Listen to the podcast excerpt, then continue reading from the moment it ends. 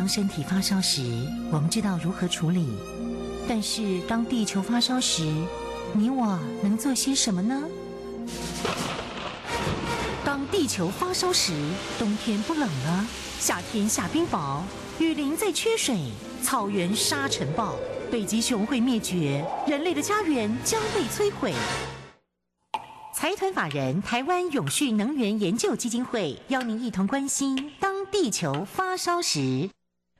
当地球发烧时，与你一起掌握节能减碳、气候变迁最新发展趋势。听众朋友，你好，欢迎您再次收听《当地球发烧时》，我是主持人林尔祥。节目中，朋友邀请到的是台湾永续能源就基金会董事长简又新简董事长。董事长你好，主持人你好，各位听众大家好。今天我们要谈到的是联合国和平奖日前颁给了联合国的农粮组织，这可能是一一大突破，或它代表什么样的意涵？嗯，好。这个今年联合国的呃和平奖没有发给个人啊，他发给这个联合国的世界粮食计划署啊。那么他得到这个奖，那他的这个奖呢，它代表什么意思呢？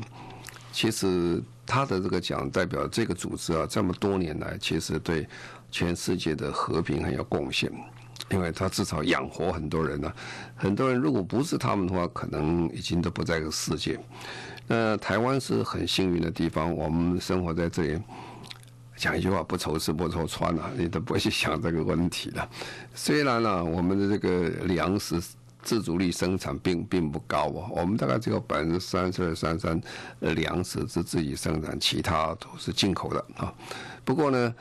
这个呃，因为我们的国家现在比较富裕了，那全世界生产粮食国家比较多了，特别是美国这种国家，所以我们的粮食从来不不曾匮乏过。那这个联合国的这个世界粮食计划署哈，它那这个署是设设在什么地方？设在呃意大利的首都罗马。它本来的目的在什么地方？它是在这个。因为全世界有时候会发生战乱啊、天灾啊、饥荒的地方，所以他们专门做紧急供应粮食援助跟保障粮食的系统。这个组织还蛮庞大的哈，这个组织呃将近有一万七千个员工，帮助八十八个国家中将近九千七百万人，换句话快要到一亿人左右。他什么时候成立的呢？他是在一九六五年呢。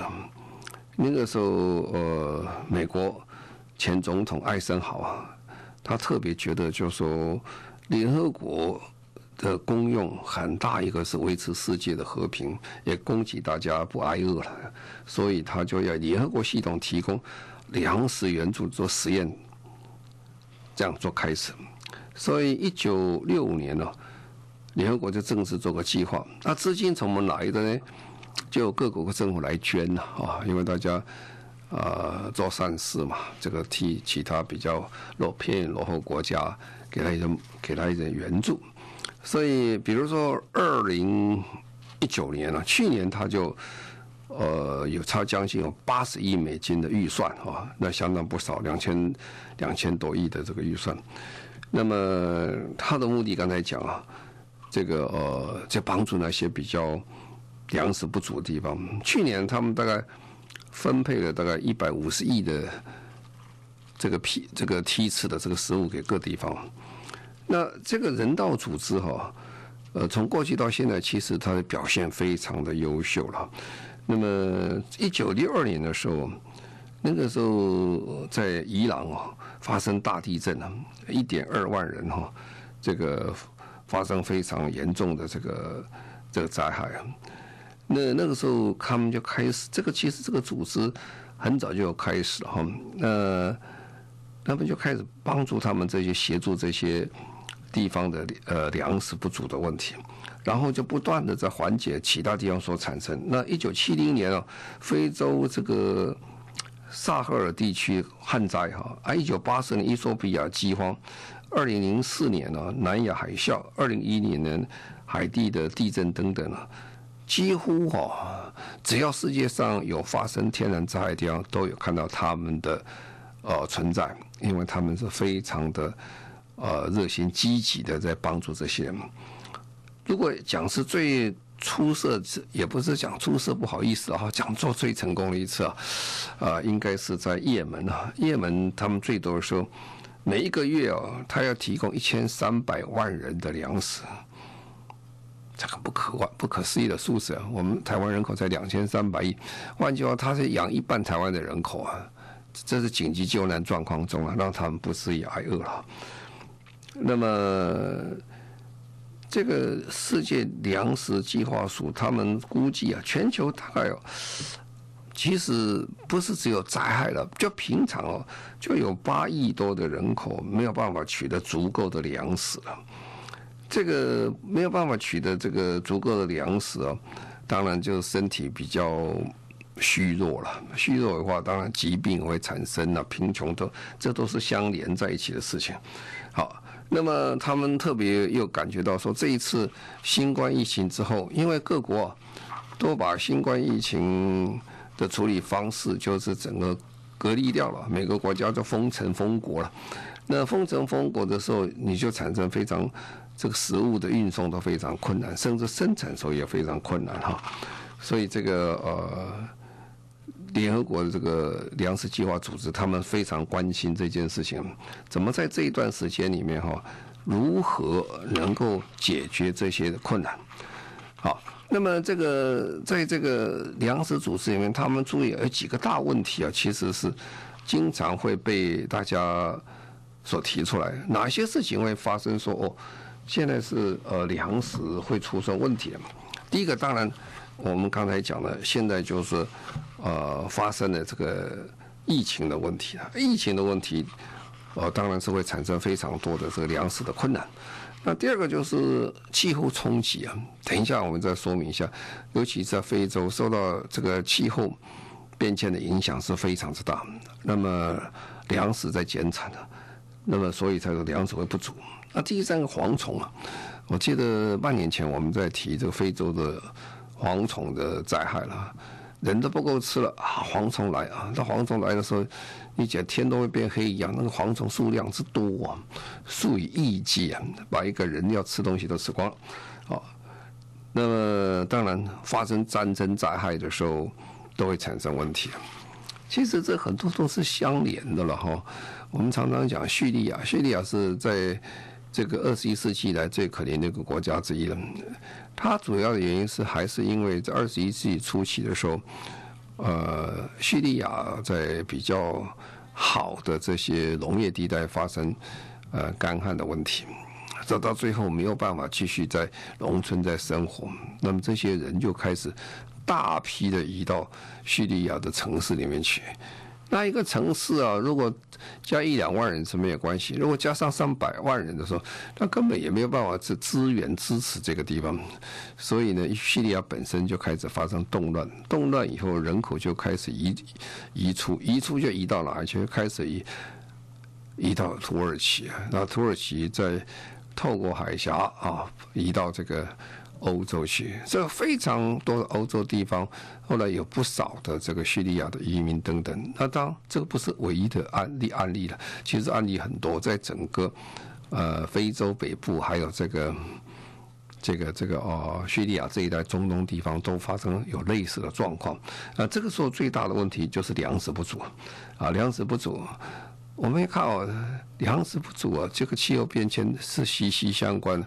历史上其实都有很多的记载，你看中国的历史上就清楚，中国历史上有黄金贼啊，啊有很多地方开始发生动乱的时候，最主要原因气候有变迁，饥旱，呃这个所谓的干旱，然后产生这些饥饿，然后开始抢粮食，抢完粮食开始到处跑哈，那么到处乱窜啊，那最后。政府军也打不过这些呃饥饿的饥民啊，结果这个状况就产生国家动乱啊，动乱当然问题更更严重了，没有办法解决。所以为什么联合国要那么关心呢？这个粮食问题，因为粮食问题一不小心呢，它就延伸成其他非常重要的一个社会问题。那开始在做这个问题的时候，其实如果我们回顾一下，呃，联合国的和平奖有没有发给因为这个粮食的问题的一些工作者。那么最有名的还是一九七零年哈。那么一九七零年，呃，诺曼布劳格先生呢，他是有外号了，大家把他称叫“绿色革命之父”。他是专门在致力于消除这个饥饿。那么消除饥饿，他的消除方法怎么样？他因为他本身是在做什么？他本身在做植物病理学跟遗传学啊。那在这个方面，他就想了各种方法，怎么样使这个呃植物啊、麦啦或者东西，它能够抗病性强一点啊。我们常常看人会生病啊，流行性感冒来得很惨。一样啊，鸡有鸡瘟呐，这个稻田呐，这个麦田一样会产生类似的这种疾病。结果你产生的这个稻子里面有稻壳，没有稻米了，那么各种问题都有了，或者就是没有办法收成等等。所以他就培养二十多种矮杆的高产抗病的小麦的品种，哦，然后他这个。做这个品种做完成了，他设计了二十多，培育了二十多种出来。他自己跑啊，跑到墨西哥啦，跑到巴基斯坦啦，跑到印度啦，去推广高产值的小麦，改变一下农业技术，啊，成功的让这个巴基斯坦跟印度这种小麦的产量增加一倍啊！哇，那真是很厉害。那么这种人口众多的国家，农产品多一倍，当然你可以想到。因为他避免挨饿的人非常多了，所以那时候，呃，联合国就呃这个诺贝尔奖金啊，就特别这个感谢他，所以给他一个这个和平奖。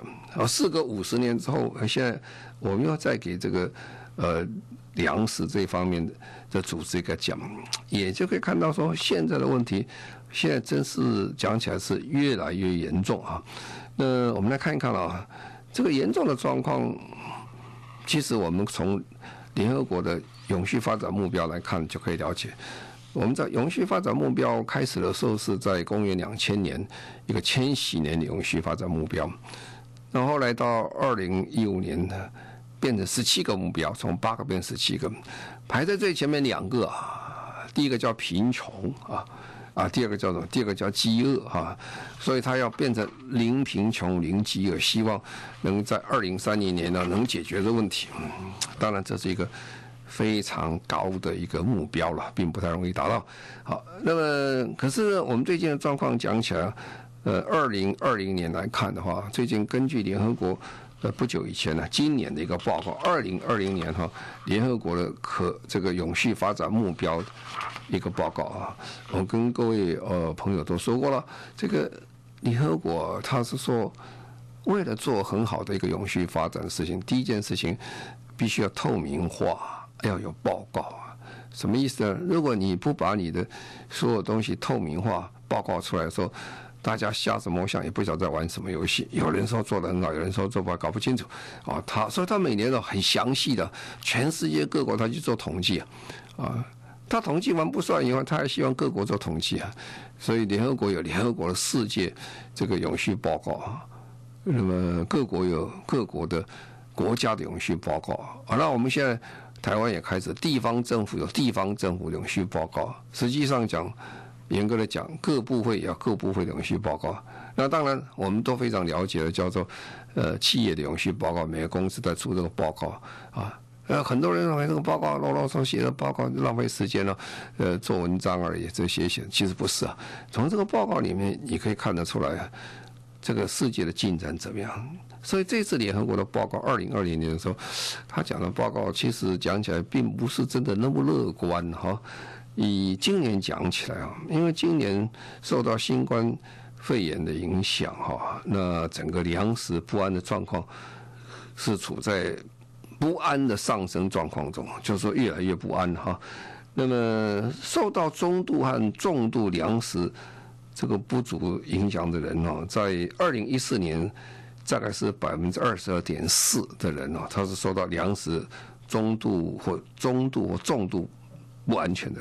可是今年呢，啊去年去年已经上升到百分之二十五点九。换句话说，这一段时间。看起来大家很努力在做永续，结果效果不好，还增加问题比较多一点。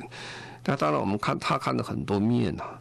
我们从其他的层面来看哈，比较影响更大的是小规模粮食生产者受到危机打击更大啊。那么大规模的大龙，它还问题比较小一点，但是在小规模啊、小田啊、小这些小龙们呢影响比较大，而且这小龙们的问题在哪里？问题它还是占粮食生产中占百分之四十到八十五之间，看各国的比例是不一样。所以受到这种话，有点像中小企业受的影响比较大一点，这小农损失还蛮大的哈。那么，如果到讲到人的身上来讲的话，这个人有两个问题。这个儿童的发育是国家未来主人翁是儿童嘛？那你看这个儿童是不是很健康哈？那么儿童的发育大概是这样哈，呃，有些发育因为粮食不足啊，营养不良，变成迟缓一点，也比较消瘦一点哈。那现在看起来啊，还有百分之二十一点三的这些呃民众五岁以下的小孩啊，是发育比较迟缓的，因为粮食不足。大概有一点四亿的人口左右，这是很可观的数字啊！一点四亿人，他的这个发育比较迟缓一点。但是有人还好，发育没有迟缓，但是很消瘦，那营养不良啊，这个。大概有百分之六点九的有四千七百万人呢，他是五岁以下的小孩啊，它是比较消瘦一点的，它营养不太足够，所以你看，其实整个全世界讲起来，并没有大家想象中说这么好，每个人都过得很好，还是有相当比例的人在这里。那么，那粮食到底够不够呢？就根据这个联合国这个呃。粮食计划署他的看法说，其实粮食本身以今天讲起来是够的哈。那那够为什么会这样？基本上第一个就是分配不均了，这个呃分配不良啊，有的地方是吃太多了，有有人是不够吃啊。那么整个运输等等都是问题，这最清楚了。其实每个国家都有它的问题了。像美国这么富裕的国家，我记得前几年奥巴马。总统的夫人，他在推推广运动，说过什么运动呢？希望大家吃得健康啊，这个体重不要过重，要减少减减少体重。这个实在是很明显一件事情。任何人啊，当然现在飞机不通了哈，大家不去美国了。以前到美国去看，下机场看，一到美国机场跟欧洲机场最大的差异就是说，看起来平均美国美国国人的体重都都比欧洲人大很多。啊，这个是因为。吃太多了啊，吃太多会出很多问题。刚才讲，吃太少会有问题，吃太多也是有问题啊。那只要吃的健康，呢才是才是真正的学问啊，也是在我们所学习的哈。那这个联合国的计划署在今年的二零二年，他发表一个报告，这个说用餐的成本啊，就是说我要去买东西，那个成本大概是多少？你就大概可以了解说，为什么我们讲说粮食不足会产生问题？他说以这个南苏丹啊，南苏丹是本来是这国家是苏丹啊，后来啊，呃，他跟北苏丹这个现在的北苏丹国啊，这两个这两个本来是一国，分成两国了，因为基本上是他们这个两边的部落是不相同的人种，那一方面就说。还是为了石油的问题等等啊，啊！但是这国家其实独立以后还是很穷，啊！他现在一天一天的成本哦，每个人要去吃饭哦，去吃饭，他的成本是多少？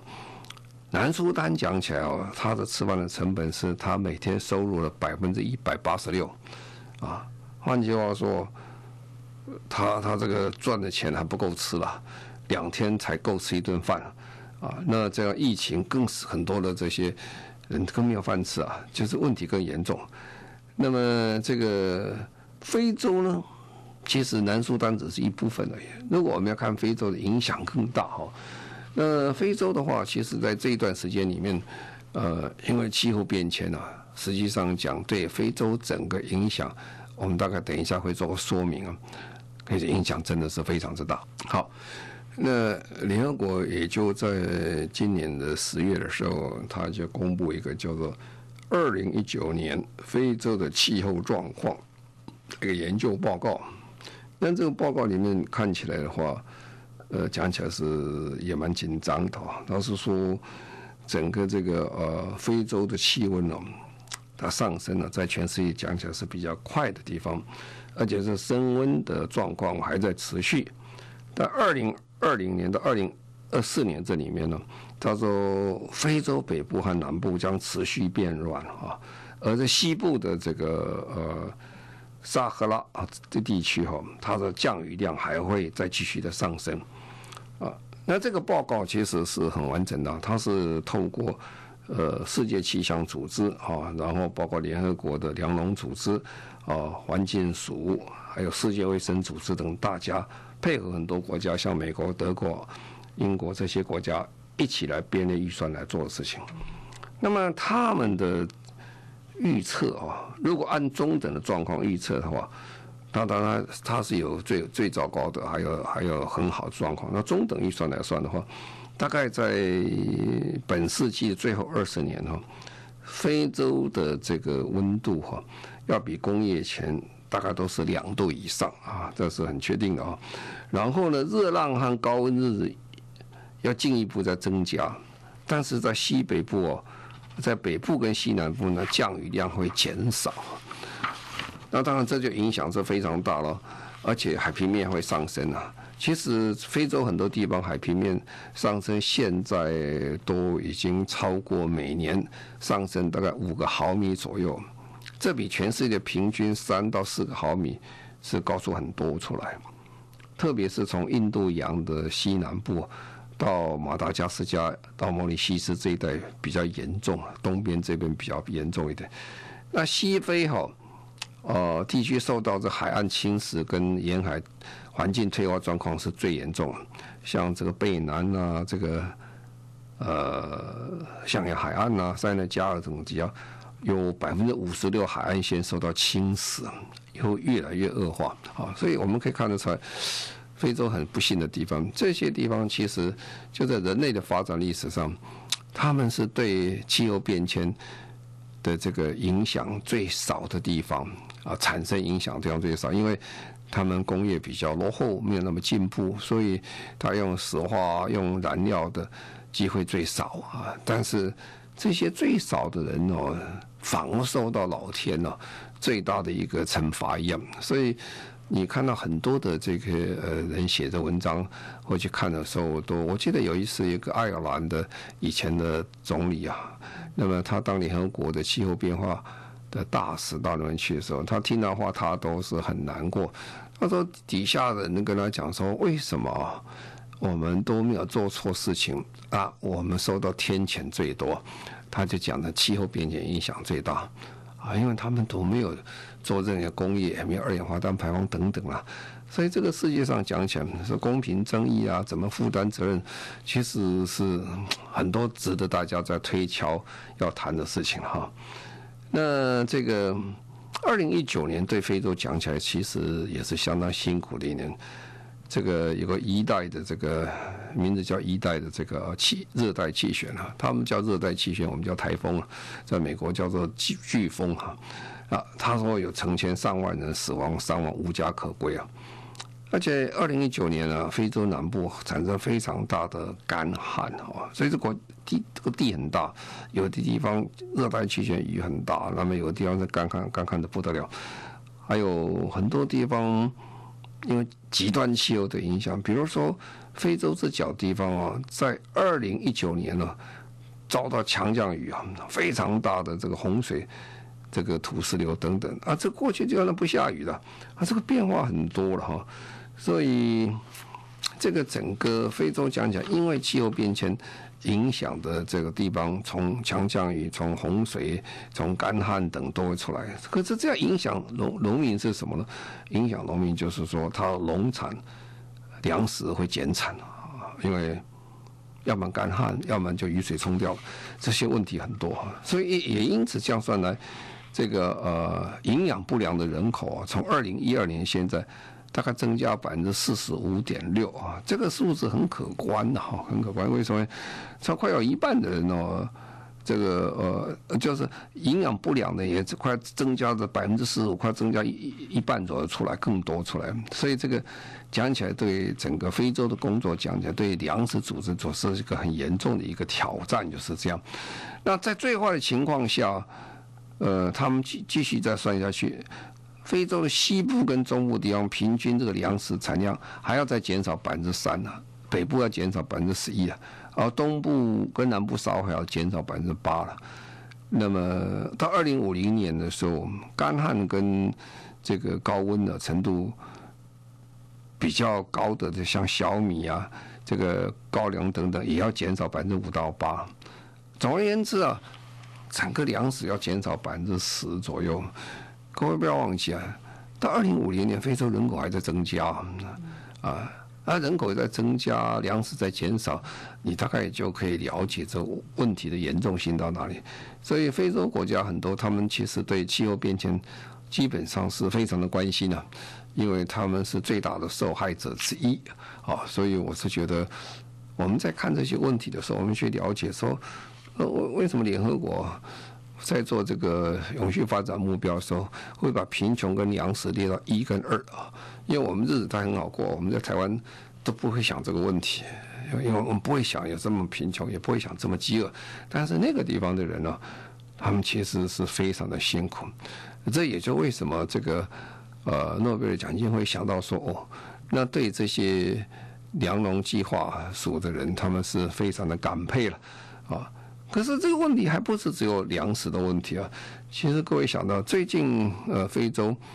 除了粮食问题，疾病、登革热、疟疾、黄疸病的传播越来越快啊。为什么？因为干旱以后呢，呃，造成还有有地方下大雨、潮湿啊，啊，这个是极端气候产生各地的气候变化，昆虫就越来越多啊，登革热啊、疟疾啊、黄疸病呢就开始多哈。那么全世界有在二零一七年呢，百分之九十三的人。有疟疾啊，啊，百分之九十三的疟疾病都生在非洲了啊，疫情都是下大雨之后，所以现在很多人是不太愿意到欧到欧到非洲去，到非洲去，第一个还是要打很多针啊，啊，预防一下。那这个一一人要用白皮书啊黄皮书才能够旅行啊，就是那个地方的生活环境呢，其实因为气候变迁的话，比过去是不理想很多了。那么，那总而言之，刚才讲那个是百分之十十的粮食减少。那经济面怎么讲呢？如果全球升温一度的话，非洲这个经济要下滑百分之二二点二五左右，总生产额下降。那如果再更厉害的话，那是更多了。所以现在大家很关心的，怎么样去解决这些问题，再协助他们。所以非洲在所有全世界各国的这个援助里面，现在把它当做第一位来考虑的原因，就是说，呃，气候变迁的确对非洲产生非常多的影响。刚才我们讲到这些农粮的问题啊，实际上讲起来，对大家也许有人有感，也许有人没有感哈。不过，联合国在特别强强调这个十七项目标的第二项有关零饥饿的问题的时候，对我们讲起来，我们要注意什么事情？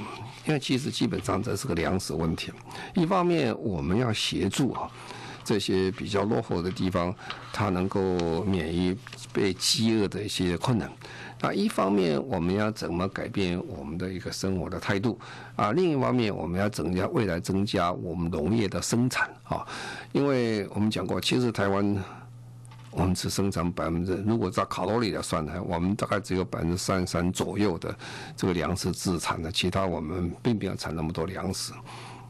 那我们这个对粮食的态度就要非常的小心了。所以教育部其实这一段时间对永续教育。的方面也着力不少，他还特特别出本小册子，这做十七项啊，这个啊永续发展目标里面，我们大概做什么事情，要改变我们的这些呃下一代还有我们这一代大家的想法是什么？那么消除饥饿贫穷啊，最重要还是一个知识、一个态度、一个是技能了。呃，你先要了解了，说啊，这为什么产生呢？那那产生我刚才讲过，除了这些，其实。呃，你生产不足以外，还有根本就是分配不良啊，运输不良，也没有办法把运输到你人家所需要的地方去。所以，怎么样让这个知识面能够加广？所以现在什么东西都要加两个字，叫永续啊。所以现在这农业，农业现在很夯啊，叫永续农业啊。就等于金融业叫永续金融啊，什么事都要金融加个永续两个字，加个金融永意思就不太相同了，因为你考虑的面就多了，你要考虑经济面、社会面、环保面，通通要来考虑，就是这样。而且这个也要了解说，如果你这个粮食处理不好的话，老实讲，社会动荡不安是很可能的啦。历史上我们讲过了多少次的，很多世界各国都是一样，都是因为大饥荒。啊，或者是一个呃大大旱灾、大水灾之后引起一个王朝的覆灭啊，都是因为这样出来，所以这个对我们讲是很重要。然后呢，这个要了解这个农业原则，我们一般人对土地啊啊土地的所有权啊，这个整个进行农农业怎么进行法，要非常的很小心。而且我们要知道是说我们的营养面要怎么处理啊？我常常觉得很有意思啊！我第一次到到英国去当代表、当大使的时候，有一次啊，呃，我的女儿从学校回来，她是中学生嘛，她就说：“哎，老师说我们这个礼拜要做实验，她做什么实验？”我说：“做什么实验？”她说：“你告诉我，我每天吃什么东西，我要把它登记下来，我吃几公克。”她就拿我们家吃米啊，人家吃面包是吧？那他说：“哎，你今天这这碗米是多少克？哦，这下就把我难倒了。完全算啊，一一碗米大概多少克？算算。我说你这做什么？然后做一个礼拜以后呢，这个老师就在课课堂跟他讲：我们现在开始计算了，你们加起来你这个礼拜吃多少？